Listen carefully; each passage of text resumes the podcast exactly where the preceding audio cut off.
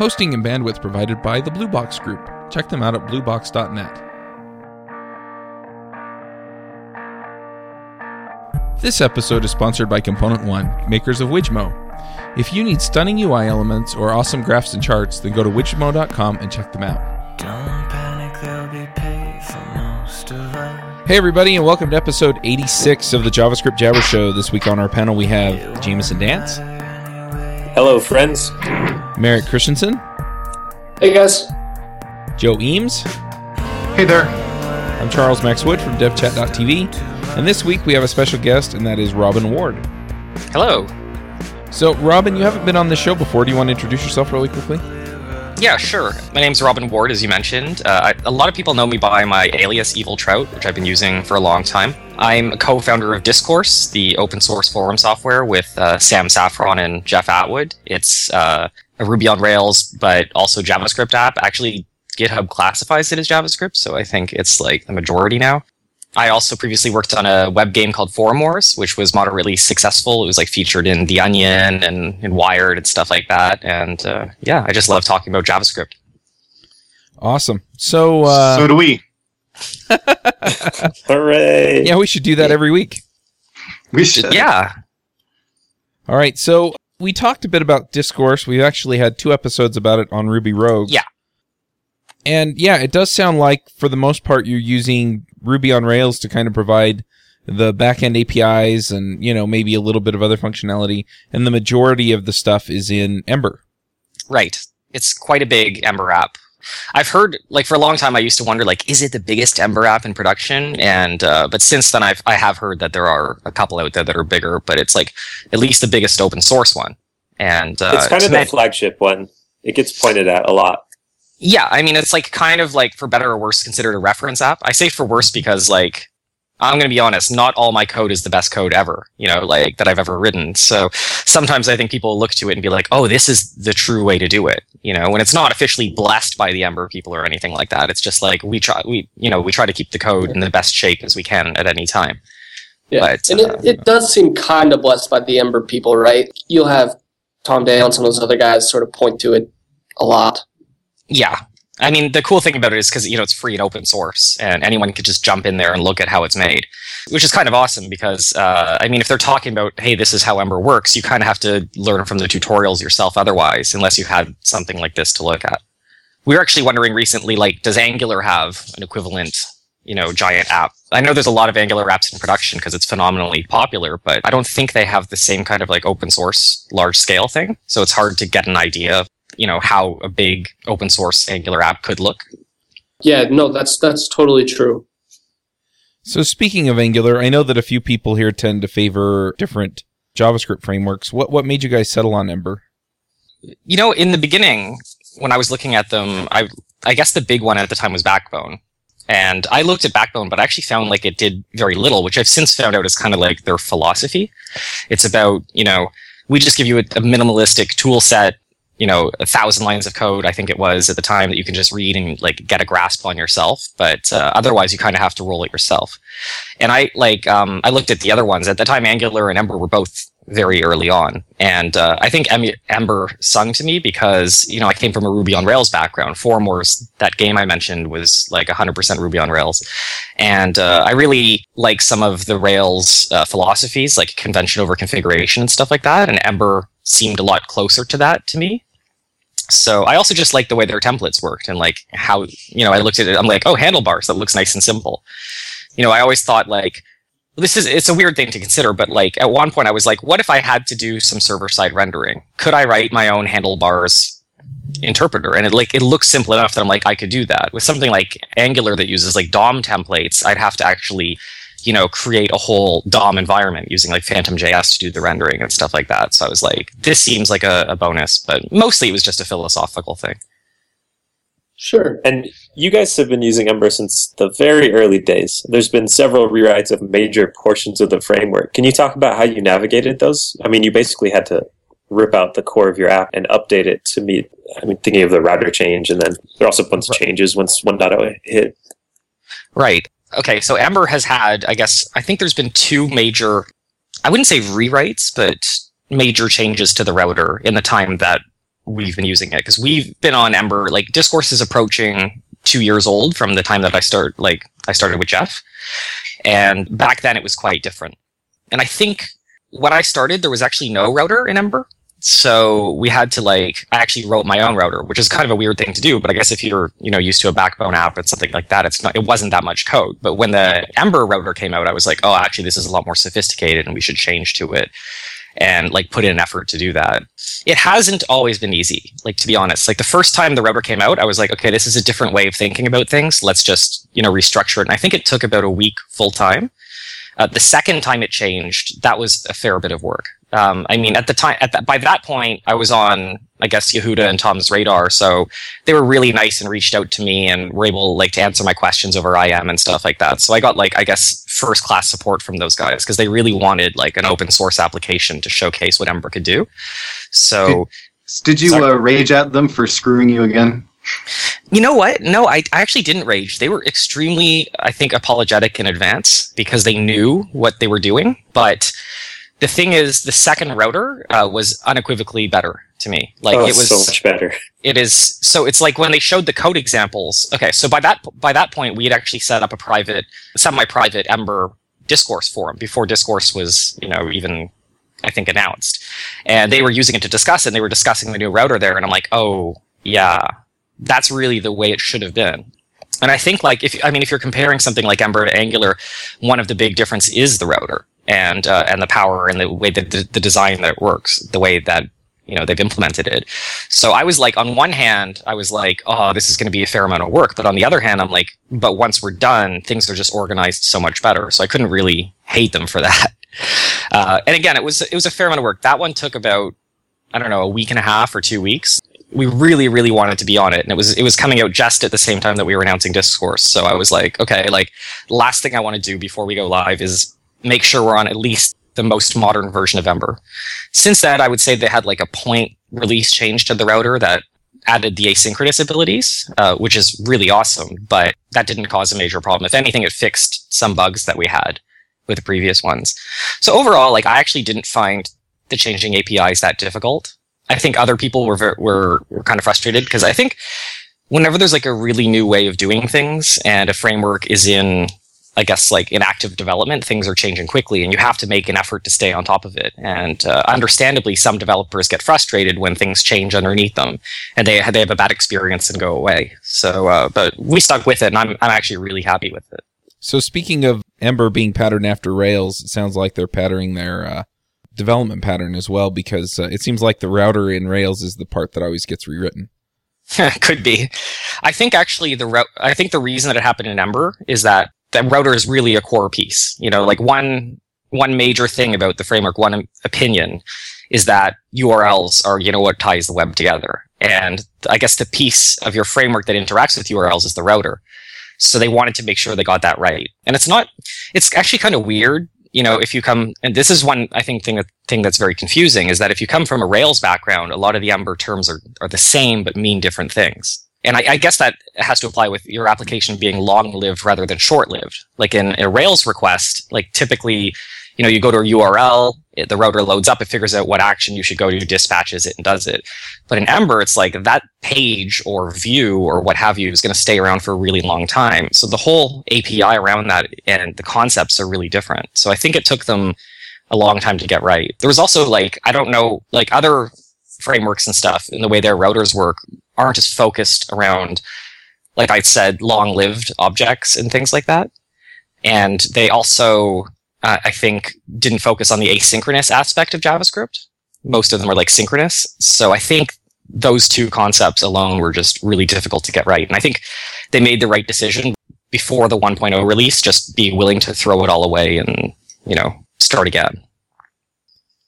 I think you're right long term. That was a good decision, but I think it kind of lost some traction for them early game.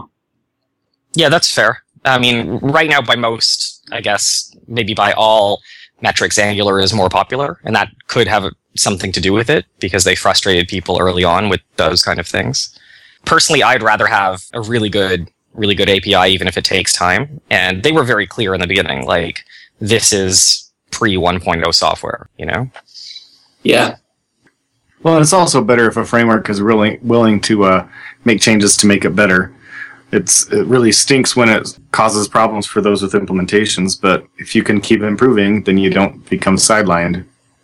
Right. I, I mean, I know some people, unfortunately, who have Ember like 0.9 apps, and they're like, well, we're not going to update it. But on the other hand, they're like, it works. It's not exactly the same thing as a server side thing. Like, you don't typically get the same amount of security holes and things like that to warrant like a need to update frequently. It's more about, you know, getting the features. But if you have everything laid out nicely and your application is working with an older version, you can support that for a really long time without having to worry about it.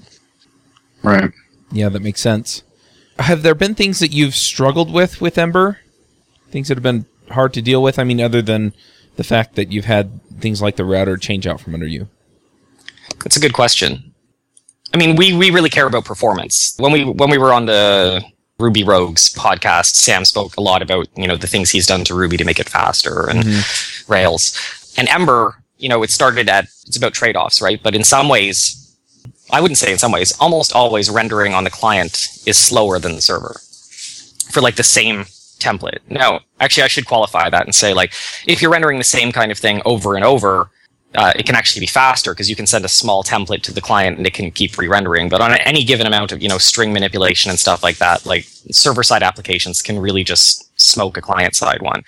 And we always wanted our app to be fast, so we had to spend, I think, a fair amount of time making discourse fast. And I mean, it's still it's something that we constantly work on, and we work on on you know both sides, the client and the server side. So I think like Ember is uh, really easy out of the box. Well, sorry, really really productive out of the box, I should say.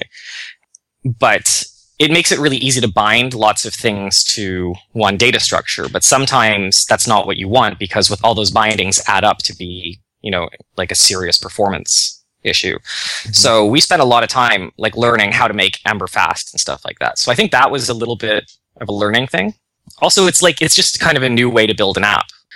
Maybe maybe some people don't consider it, but uh, this was my like my first major browser application, and I think learning not to throw away data constantly, l- learning how to share things and make sure that you're using you know a single reference to a single user object everywhere and stuff like that.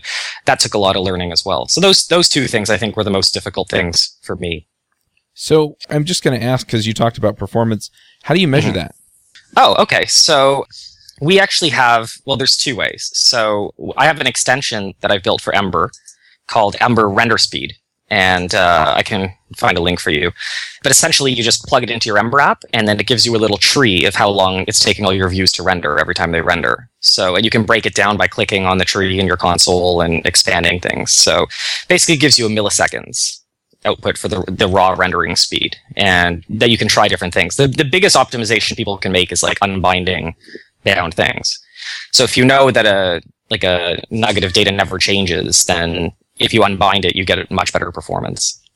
Uh, the second thing I did was I created the uh, Ember Performance Suite, which is uh, a series of you know really intense JavaScript operations on an Ember, application that you can run in a browser, and then you can like see you know how Ember's, Ember's performing. I used that when I went like and did my last round of like performance improvements to Discourse. With we were focusing on Android at the time because we found that Android is much much slower than like iOS or desktop. Like it's much slower than it should be. So I created this Ember performance suite so that I could test various optimizations to the Ember code base and then see how it performed in a wide variety of situations. You mentioned earlier that in general you found that client side rendering of templates is slower than server side rendering. Do you have references or data for that?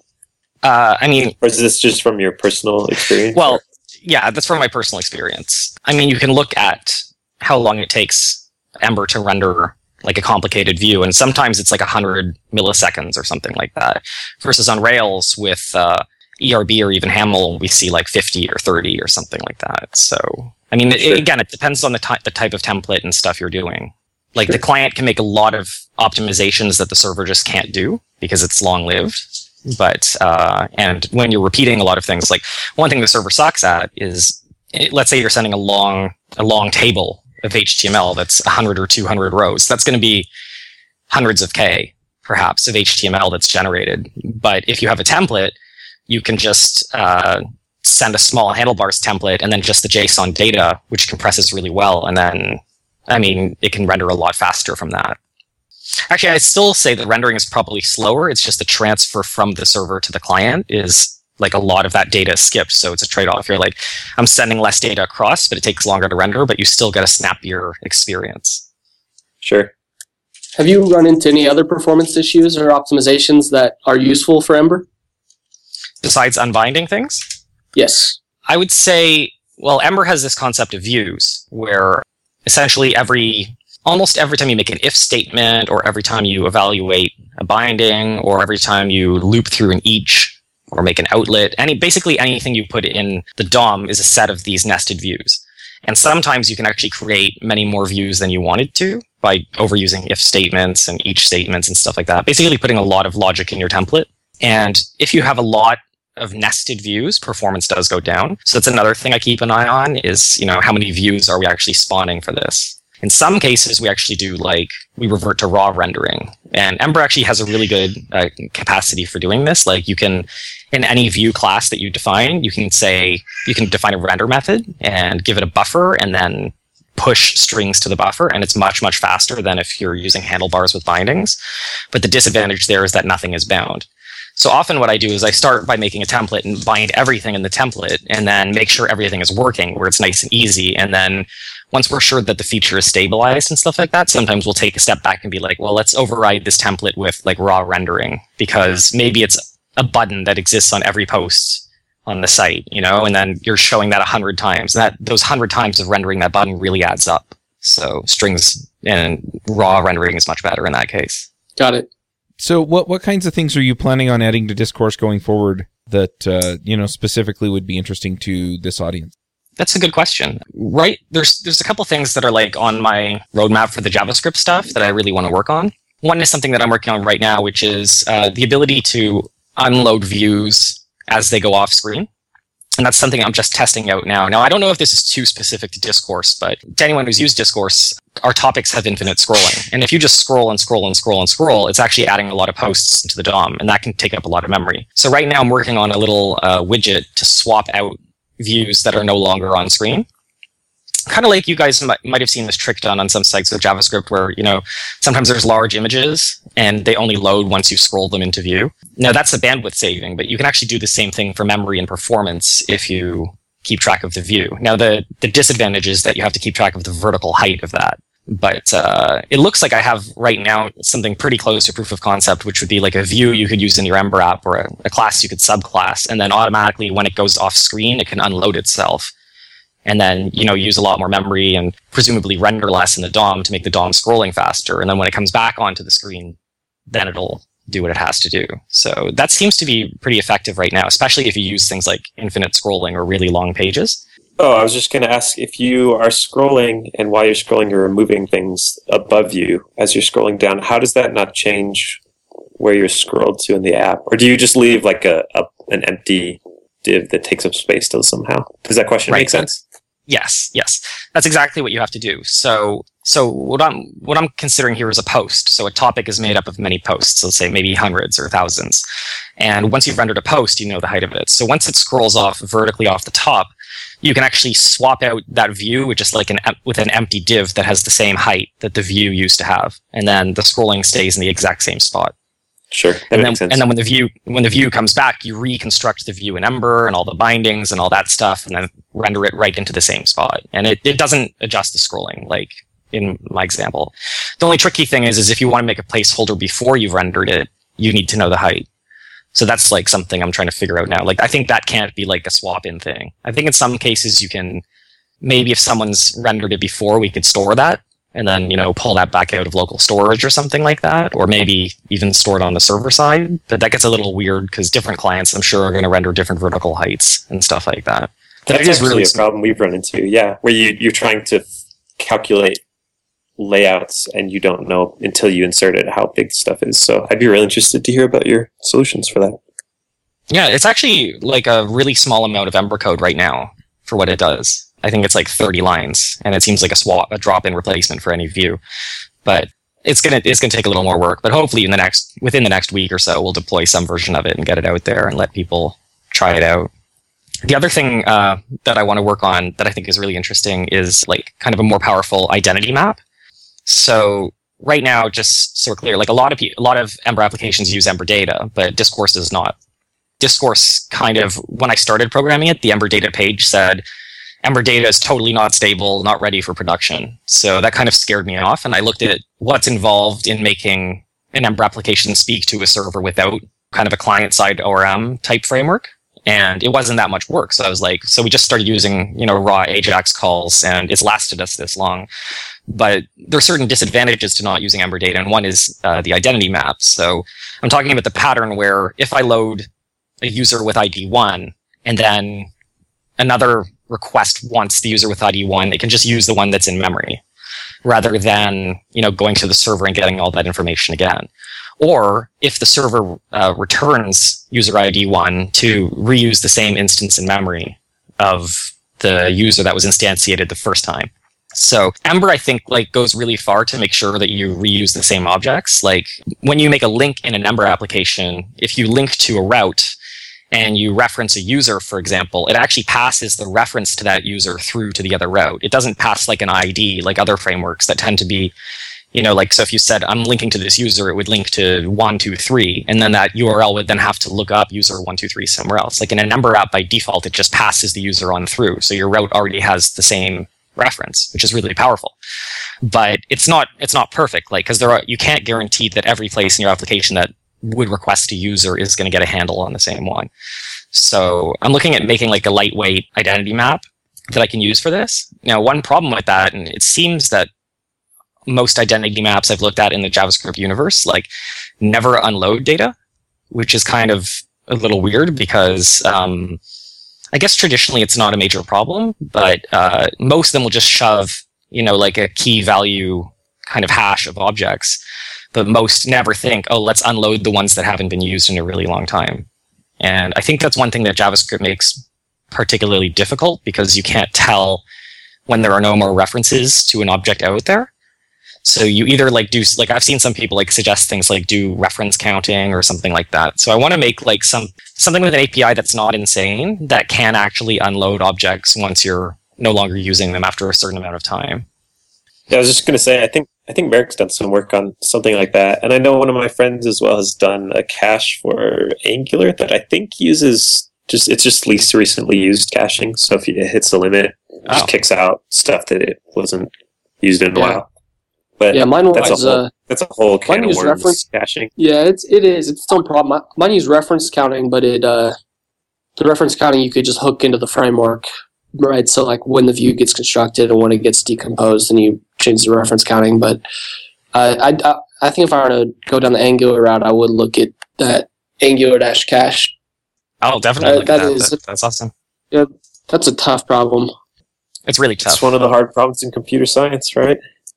I'll get to Yeah. do it in JavaScript, like everything else. yeah because like if you imagine that every post that every user uses on a discourse site is thrown into an identity map like very quickly you'd run out of memory you know like if you stayed browsing the site on a long for a long time So Yeah. to what What does extent Discourse is do right now? say that again? i'm sorry I, I was just going to ask, what does Discourse do right now? Does it just throw away the data, or because you said it sounds Yeah, like well- you're not using an identity map right now? we u- we don't use an identity map for most areas in a topic like when you're when you're in a topic a topic has its own identity map of all the posts but when you leave the topic it throws all that away because we know that you're not looking at because posts are never shared between topics. Sure. so it works pretty well there but it doesn't work as well with things like user objects or you know other other kind, kinds of data that are shared across the rest of the site.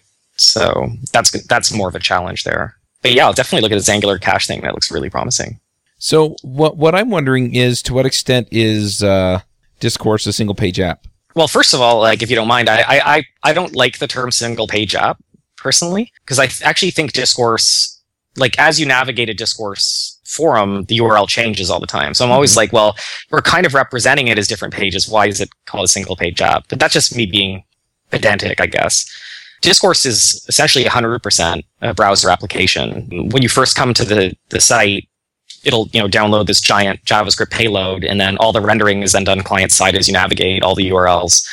There are a few cases where we don't use Ember. Like I think the reset password URL and the activate URL don't because they're just like really simple things that don't need to load up an application for that kind of functionality. And we'll also sometimes more if you're an admin than like just a regular user, but we'll refresh the whole page to clear out the state. So like if you're if you're editing categories on the site, it's actually easier for us to just say, you know, reload this page and unload all the current data than it is to, you know, manually figure out all the places that we've kept categories in our memory. But yeah, I think it's actually a really good fit for like a browser application because it's forums have, I think have a different kind of uh, use case for most users. Like people don't generally come to it like a blog and read one post and then go away. They often like go to a forum and they read a topic and then they go to the next topic and they read that one and they go to another one. You know, like they stay around for a really long time. So you can take advantage of a lot of that persistence of objects and client side rendering in those cases because you're eating the upfront cost. Whereas if you're making something like a blog, you might not want to like send a giant ball of JavaScript down the wire just for rendering one page. You know, that seems like a bit overkill. Like my blog actually is just static HTML. And some people like, why don't you use Ember for your blog? And I'm like, I don't know. Maybe if it was like blog admin section or editing tools, I would consider something like that. But I think you really have to have a situation where you want to take advantage of something before you build a browser application. So I'm going to kind of change the subject just a little bit. Ember has added some new stuff, right, since you guys started, like components. Have you guys made use of any of those things? What new Ember features have been like useful and interesting versus what ones haven't? That's a great question.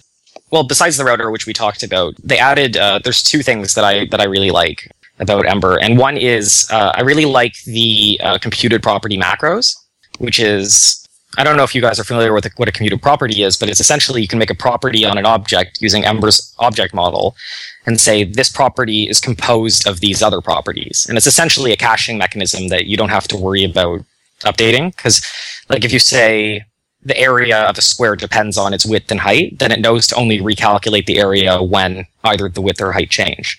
Yeah. Um, so the syntax of writing them was was like always not that bad. Like you just said, you know, this is the name of my property and it's a function and it's based on these two other things. But they added uh, these macros for, you know, kind of like similar to Boolean logic, but you could just, you could really easily write computed uh, properties by just saying like, this is ember.computed dot and or ember.computed.not and stuff like that to just you know like shorthand for writing these properties and then you can compose pro- properties of other properties you know and it's really efficient i really like that Okay. I, so I have, a, I have a blog post that shows an example of how that works if you guys are interested. The other thing that I really like is components, as you mentioned. Now, compo- Ember always had views, which are not like in- incredibly different than uh, than components are, but but they kind of have a different way of, I guess the ac- the way they access the data is different. Like components are designed for reuse, and they don't want to. So how, how can I say this easily? Okay, like a view often is bound to the controller as well. So like if a view had a button in it and you and someone clicked on a button, it would be normal to say, "Hey controller, the user clicked this button." So the in that way the view knows about the compo- the controller and the controller knows about the view. But a component is designed in a different way where you're expected to give the component all the data that it needs. Um, and that's actually really powerful because it means that it's like not as tightly coupled to your controller and it makes it easier to reuse. And in theory, it means that people can take a component from one Ember application and put it in another because whenever you use it, you just say, hey, component, here's what you need to work, you know, rather than That's like a contract. Yes.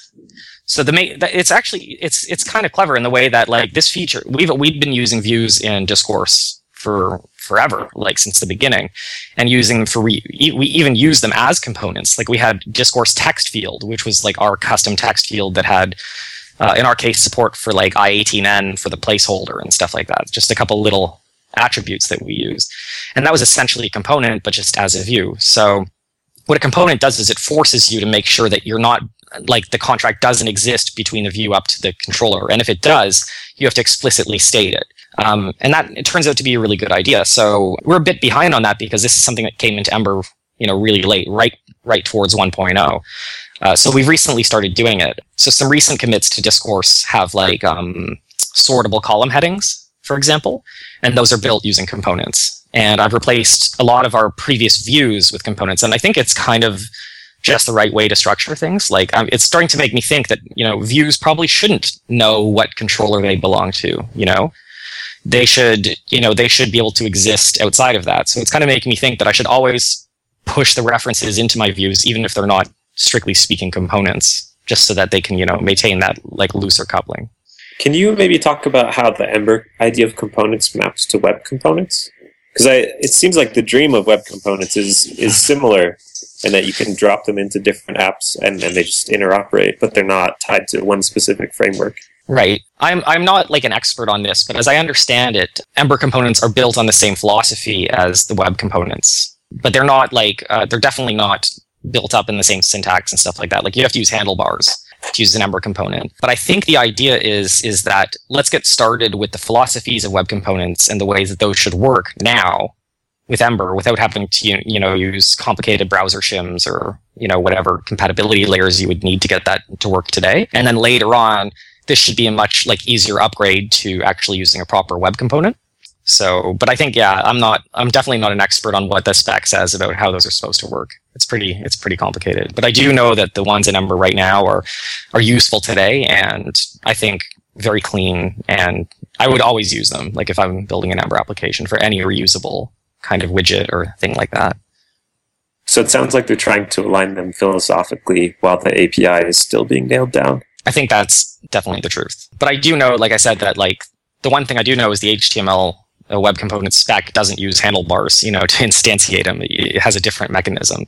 So it's not going to be like the second that that's nailed down that all of a sudden uh, Ember components, you know, you could use them outside of Ember, you know? So it's going to require, Sure. but a little bit of a difference. But philosophically, it's like, I think it'll put people in the right place. And people who are using Ember components today will probably be more prepared for that kind of thing. I hope. Now, if somebody wanted to just get started with Ember, what recommendations would you give them as far as where to get started and and uh, what kinds of things that Ember really lends itself well to? Well, I think for a long time the documentation wasn't great on the Ember site, but now it's actually pretty good. I would actually just start on the Ember site working through the tutorial. Like there's one where it, it's like under getting started where it like takes you through building a whole whole application. And I often point people to that. I think there's a lot of there's a lot of good Ember tutorials out there on the web and stuff. So to start there. I think Ember really shines when you have when you're when you're actually building like an application rather than say like something like a widget.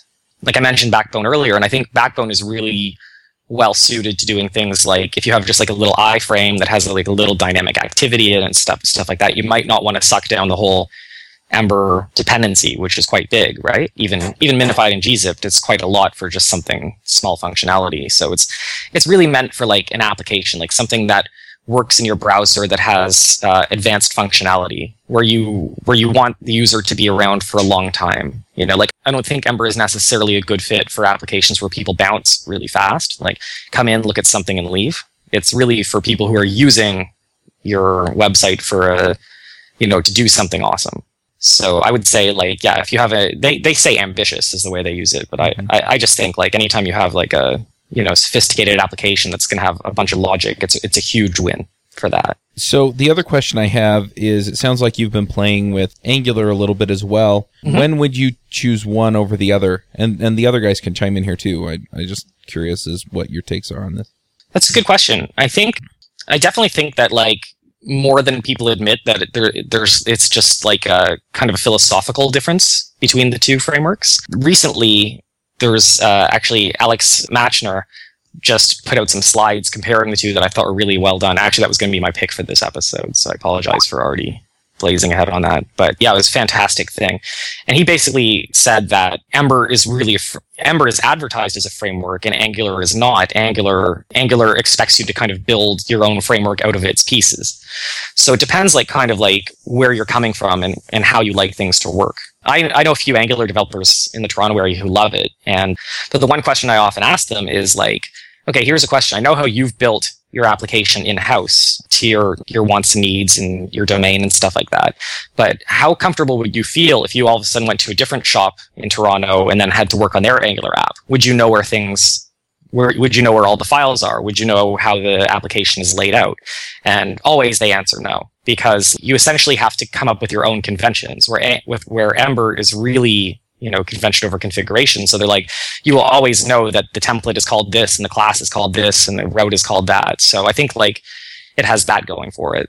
So really, like it depends what speaks to you. Do you want to do you want to go in there and tinker and make it exactly as you want it, or do you want to do you like conventions and do you like knowing what to expect and things like that? So I personally would favor Ember in almost all cases, but I think there are probably some applications where uh, Angular would probably be a better fit, just depending on what you're building.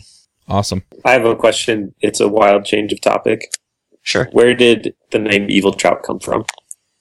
Uh, that's it's not it's not super exciting actually. So I mentioned that I made this game called Forumwarz, which was like a, a parody of the internet. So it's like a role playing game where you role play uh, an archetype of an internet user, like a troll or an emo kid or something like that, and you go on fake internet websites and own them for experience and stuff. So uh, when we came up with that project, at the time I'd like I'd always had aliases in the past that never stuck and I figured like this is a good opportunity to just create a new personality. So I just like was like like no single words were available. I wanted something that like you know that wouldn't be taken on every single site. So I was like obviously I have to go with two words, and I was just like going through multiple combinations in my head and I don't I don't know how I hit evil trout but I just like it just stuck and I've gone with it ever since. I just think it also like makes a funny image. So if you guys can see my Skype avatar right now it's like a cartoon version of a trout and uh a user of drew, drew that for me, and I just I just really love like the image that it portrays. You know, some kind of sophisticated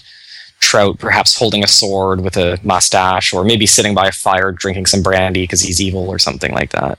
I try I try not to actually be an evil person. You know, like despite the alias, I just think it, it's just a funny image. Would the trout be like petting a cat?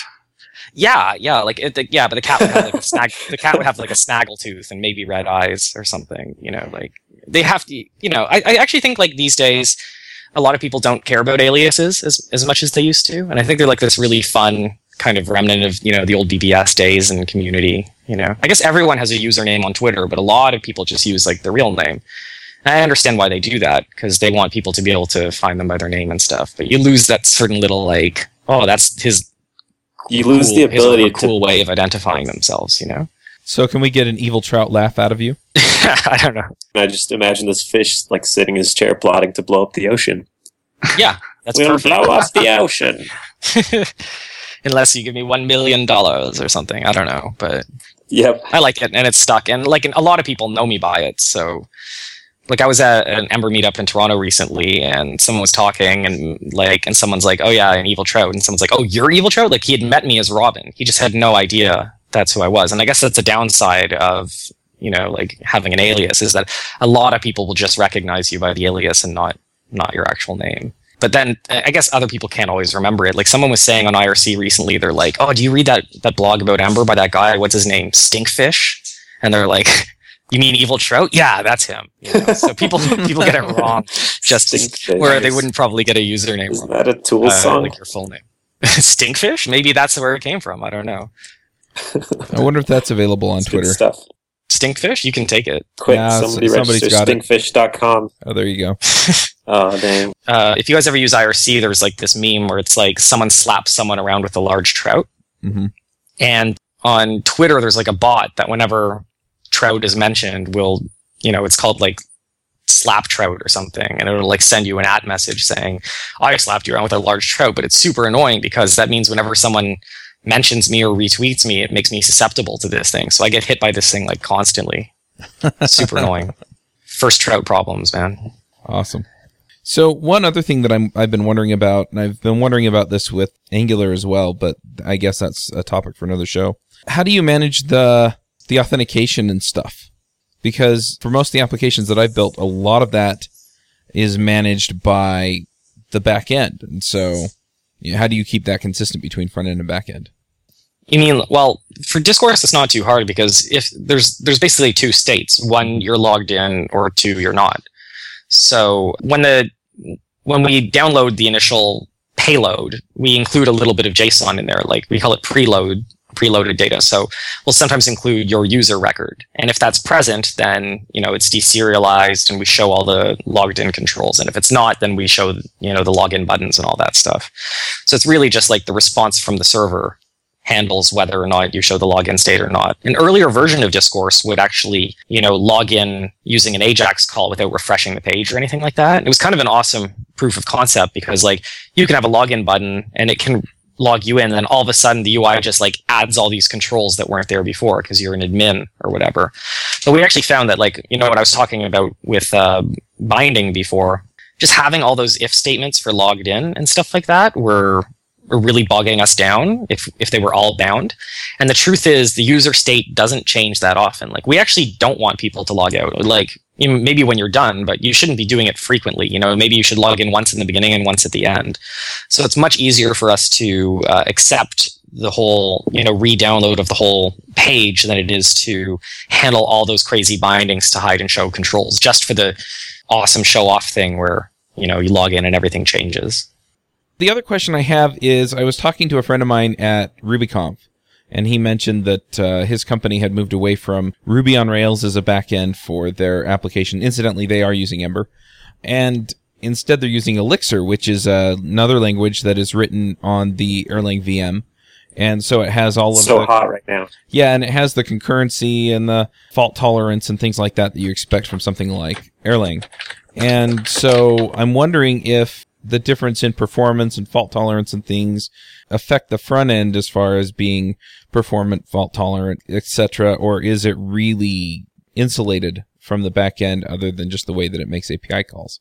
I think it's really well insulated. I mean, in the Ember community, there's a lot of people who are using Node, for example, on the server side, or Rails is quite popular, I guess, because you know wycats and some of the philosophies shared on that. But I even know a person who uses .NET on the server side.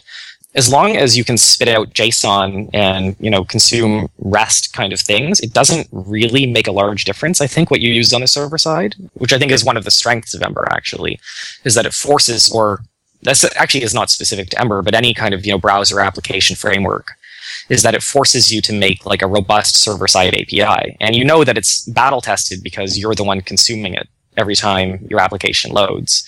You know, I've worked at other places where we were predominantly a website and we had an API, but if no one was using the API, we didn't. You know, we it was easy to introduce regressions and stuff like that, which is really difficult with a browser application. So yeah, I think that would actually be a good way to try out, you know, a new server side language if you if you have confidence in the client side. There are other advantages too. Like if you decide to build an iOS app or an Android app, you know that you have like a JSON API that the developer can start using right away. Yeah. That's one other question that I had for you that I had forgotten about, and that was that I'm taking advantage of uh, some of the JSON APIs for Discourse uh, to manage mainly registrations in Discourse. I, you know, if somebody Mhm. signs up for one of the forums that I manage, um, I just invite them to a, a topic or a thread.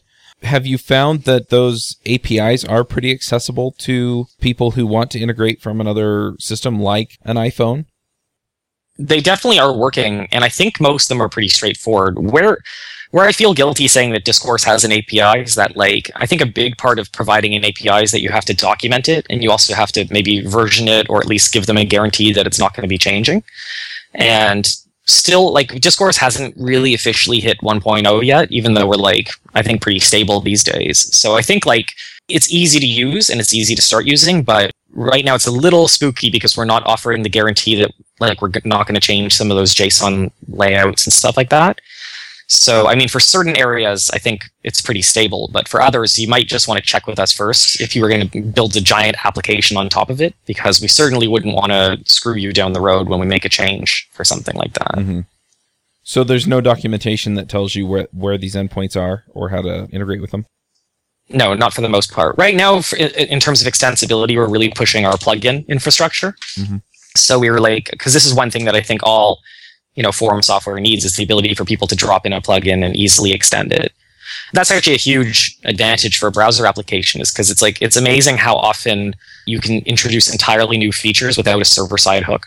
Like that's always like a gee whiz moment, you know, when you're sitting down, you're like, oh, I have this new thing to do, and you sit down, you're making the Ember thing, and you're like realize, oh, all those REST endpoints are actually still good for this entire feature. I can just add JavaScript. So from a plugin perspective, it's really awesome to be able to just say, here's some JavaScript, execute this, and now the forum does something different. And not it doesn't just look different, but it might have a like select all or something that didn't used to previously exist.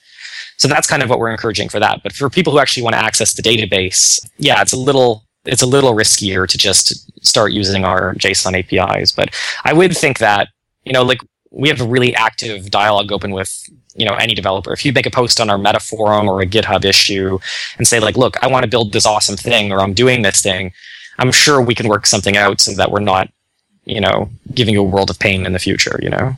Mm-hmm. Yeah, that makes sense. All right. Well, I don't know if I have any other questions. Uh, do the rest of you guys have more questions, or should we wrap up the show? I just want to talk about the article, your blog post, Which one? Which one? your big one, the big controversial one, the one you mentioned earlier. Right. That's probably like the most popular thing I ever wrote. You know, it was like I've had a couple things on the top of Hacker News, but that one, you know, got hundreds of comments and, you know, spawned like many, many a flame war and post like that. To me, I mean, while I was excited to get the attention, I was a little disappointed on like the kind of conversation that came around about it.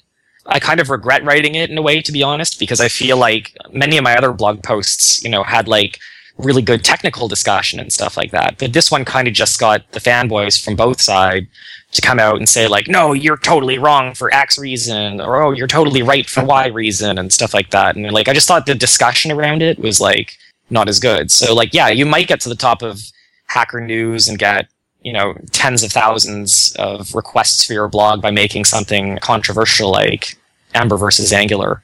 But I would have much rather, like, if I was to do it again, just been like, maybe here's one feature at a time, or like, look at how Ember does this really well, you know, rather than a direct comparison. But I guess people wanted it, on the other hand. Like, people wanted, a lot of people are like, I've heard of building browser applications or front end MVC, and I don't know which one to use. What reasons should I use X over Y? But I think it's just really hard to have that kind of discussion. The interesting thing about the reaction is I feel like it didn't convince anyone from what I read about it. It was just people used it as a club either for Angular or for Ember. They just they just Yeah. took it and were like, this guy doesn't know anything about Angular or like, look how much better Ember is than Angular, you know. I, I don't think the article is bad. I think the reaction to it was very, very entrenched. You know, maybe the people that were contributing the conversation, none of them were convinced.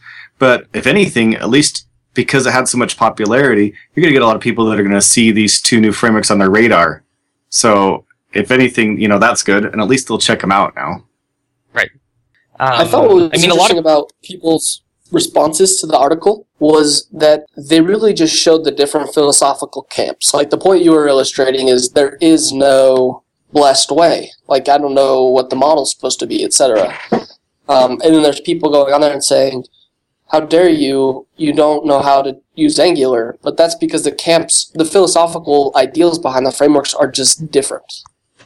You know, Right. one is a framework, one is sort of a framework framework. Exactly.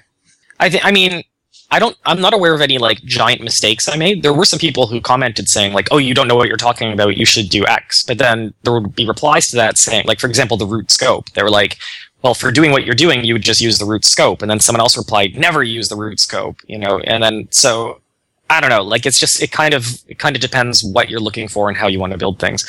I've definitely seen really good apps built in Angular. I just think that, um, and again, philosophically, like out of the box, it doesn't answer as many questions. You have to you have to determine your own best practices. And if your if your company can enforce certain standards of quality and certain ways of doing things, you can build extremely good and performant and really updatable and tested applications in Angular. And you can also write really bad code in Ember. Like it's not immune to that either. So I think I, I what I really just do is tell everyone to look at look at all of them and then consider what your values are as a developer. But the worst thing that can happen if you try Angular is that you like it and then you want to keep using it, you know, or Ember. You know, the same thing is true. Exactly. It's a great point.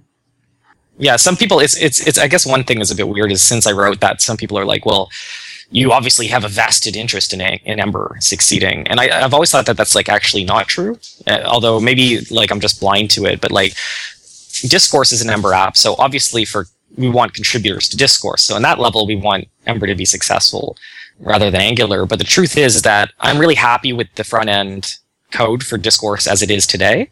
And even if, you know, if Angular is gets more mindshare or whatever, that doesn't negate the fact that we have a really good code base and it doesn't stop people from being able to contribute because it's, you know, it's JavaScript code and there's a lot of JavaScript developers out there. So I don't think like I'm biased in the way that like, for example, maybe a framework creator or someone who works for for a corporation who creates such frameworks could be. But that's just my side point. Awesome. Is that it, Chucky? Uh, yeah, I don't have any other questions, so uh, let's go ahead and uh, do the picks. Jo- Joe, do you want to start us off with the picks? I do. So, Robin, since you were talking about Angular best practices and where are they, I felt like this would be a great time for me to plug my latest course with pluralsight.com, which was be Angular best practices. Awesome. Yeah. So uh, I'll pick that. That's like five hours of coursework, video coursework on pluralsight.com about Angular and best practices with Angular. Um, I'm also going to pick the game Little Wizards, which I bought at the board game store, although it's actually an RPG. It's you know a tabletop role playing game in the same vein as Dungeons and Dragons, but it's actually for kids. So it says on the cover for kids ages six to ten. Um, I've got kids. I got a nine year old boy, and then I've got three daughters that are uh, 11, 14, and 15. And I played a game with them on Sunday, and we played this game of Little Wizards, and they had my kids had so much fun. They they played. They each played a wizard, and they had to go through and figure out why the chocolate was poisoned and in this town, and they just had a great, absolute great time. So I'm going to pick the game Little Wizards. If you remember the days, your glory days of playing RPGs, and now you have kids, and you'd like to introduce them to the fantastic world of interactive storytelling games and role playing games, then Little Wizards is definitely for you. And then my last pick is going to be the coin. I just saw this on an ad on Facebook before, and I'm I don't think I've ever been more excited about a geeky tech item. At least I haven't been in a long time. It's a credit card that it's literally exactly the size of a credit card, but you can actually use an app. They, they send you a little scanner that you plug into your phone. and You use an app and you can scan every one of your credit cards or loyalty cards or rewards cards or whatever.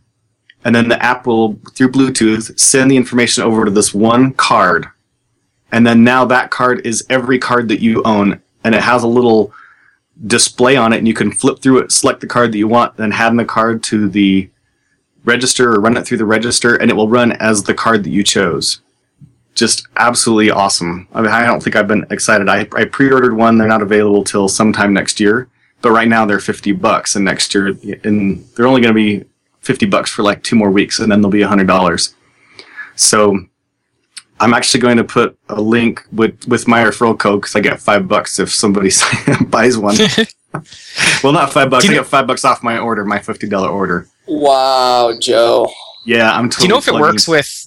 Do you know if it works with like the RFID things that are in cards these days? Like I tap my Visa a lot these days rather than swipe. No, it it's not like it does. It's not like RFID or NFC. It's it's Yeah. just for when it's actually um, you need to run the magnetic strip. And it's cool. It has like it blue has a Bluetooth connection to your phone, so that if your phone um, gets too far away from the card, like you forget it and leave it, then the card deactivates, so that nobody can use your card when you're not around. It was really cool. So the video, I was just I watched the video. I was so excited because I have this huge wallet, like the George Costanza wallet, and it it's so thick, and so I was so excited to get rid of that stupid thing.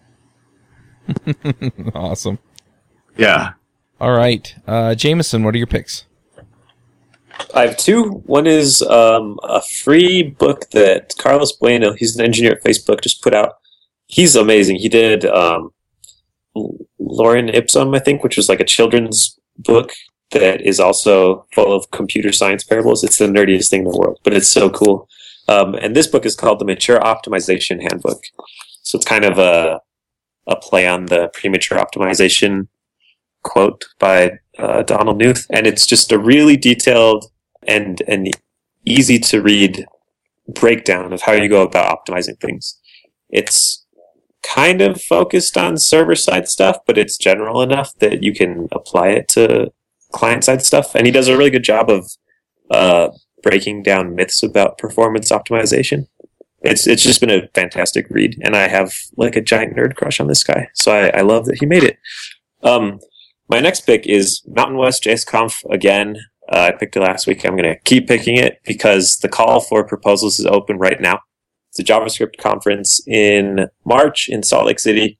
Uh, two days. It's going to be cheap. It's going to be very low key and and focused on great technical content and to fill your brain to to bursting with smart ideas. So submit talks, and I hope to see you there. Those are my picks. I want to pile on that one just for a second because I'm also involved with, uh, you know, helping Mike get some of the planning and stuff done for that. Um, Mike Moore has put on Mountain West Ruby Conference for the past six years, I think.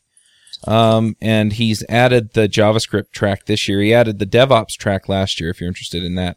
And it's all one week um, for all three if you want to go to that, or just uh, the JavaScript for the two days. He tries to keep the cost way down, and he tries to keep the technical content really high and really high quality. So, you know, as Jamison said, I mean, this is just going to be a. a I, I can't say that because we have family rating. I almost said anyway, but it it's going to be an awesome conference. So uh, seriously, um, you know, help help support us if you have people that you want to hear speak, then uh, send me an email and I'll I'll pass that along to Mike so we can uh, invite some of these uh, people that you want to hear from. And uh, yeah, l- you know, come out. I'll be there. Sounds like a lot of these other guys will be there because it's out here in Salt Lake. And uh, yeah, I'll be there. Super excited about it. All right, Merrick, what are your picks? So my picks are one uh, a book that's actually a novel called The Remains of the Day by Kazuo Ishiguro, I think. I, I, I hope I didn't butcher his name too badly. But uh, it's just a really interesting book, and it's one of those books that uh, makes you think a lot. Um, you know, and uh, I really like it. In fact, yesterday I was reading the book, and I, I was thinking all pensively, and I asked a pensive question on Twitter. I was like, what makes a great software developer? And uh, no one took my question seriously which took me took me right out of that pensive state of mind. You know, like Man, Like, well, too good for this when a mom and a dad get together. You know what I mean? Like, I was like, dang it, guys! Like, I want to have like an interesting conversation by a fireplace, but Twitter just isn't the avenue for that, I suppose. But anyways, that book. Uh, two is Rust language. I've been playing with it the last few weeks, and I think it strikes a really awesome balance between nice syntax and a really powerful low-level language. I think it's got the best of chances at uh, sort of replacing C and C++, if that is ever a thing. And I am super looking forward to Mountain West Ruby Conference, and I am also organizing NGConf. So if you're interested in that, we have a waiting list, and you know, hit me up on Twitter, and we'd love to see if we can get more people to come. So that's ng-conf.org. Awesome. All right, I've got a bunch of picks. The first one is uh, this Saturday they are releasing the 50th anniversary episode of Doctor Who. It's called The Day of the Doctor. And since this comes out next week, it was totally awesome. If you didn't see it, go see it. They have a prequel out on YouTube right now. It's about seven or eight minutes long, and it kind of introduces what the they're calling the War Doctor, who I guess is a previous incarnation of the the Time Lord known as the Doctor, but in that in anyway, they explained why he doesn't uh, disrupt the numbering of the Doctors, even though he's from the past or the Doctor's past. So anyway, it's it's going to be fun. I love the show, so I'm really really excited to see it come out.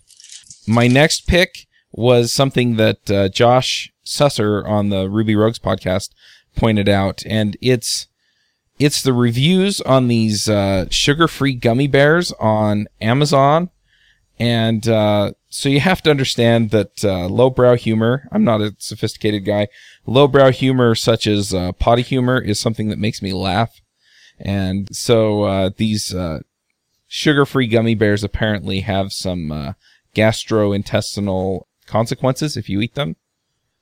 And uh, I mean, some of these uh, reviews are downright funny. Some of them are poetic. It's just, I, I was laughing and laughing and laughing. So anyway, I, I can't say this enough, but go check out these gummy bears and scroll down to the reviews because they are funny. I've also read uh, a book, or I listened to a book on on Audible called Remote, and it's written by the guys at 37 Signals. Um, and uh, it's really awesome if you work from home or if you're on a remote team or you're trying to convince your boss to let you go and work remote part or all of the time.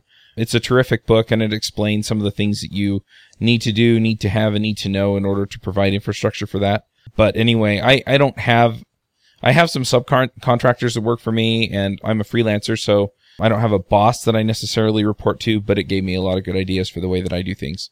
So I'm going to recommend that one. And the last one, this Monday, um, I've, I've had type 2 diabetes for the last six or seven years. And I, I went to the doctor on Monday and it turns out that all of my uh, diabetes is way out of control, which is why I hadn't been feeling good lately. Um, and so I just want to pick being healthy. And, uh, there's a book out there called The Healthy Programmer by Joe Kutner. Super good book. And I just want to recommend that you go, wa- uh, go read it. Uh, freelancer show, we actually did an episode and interviewed Joe and it was pretty good too. But overall, you know, just be mindful of your health. Um, programming is fun. Making a living is important. But if you don't have your health, then, you know, you're really going to miss out. So, uh, those are my picks. Robin, what are your picks? Oh, it's hard to follow that, I, which I totally agree with. I mentioned earlier uh, Alex Matchneer's slides about uh, Angular versus Ember, which I think is I, uh, the best one I've seen so far. I think better than my blog post about the subject, so I, I have to pick that.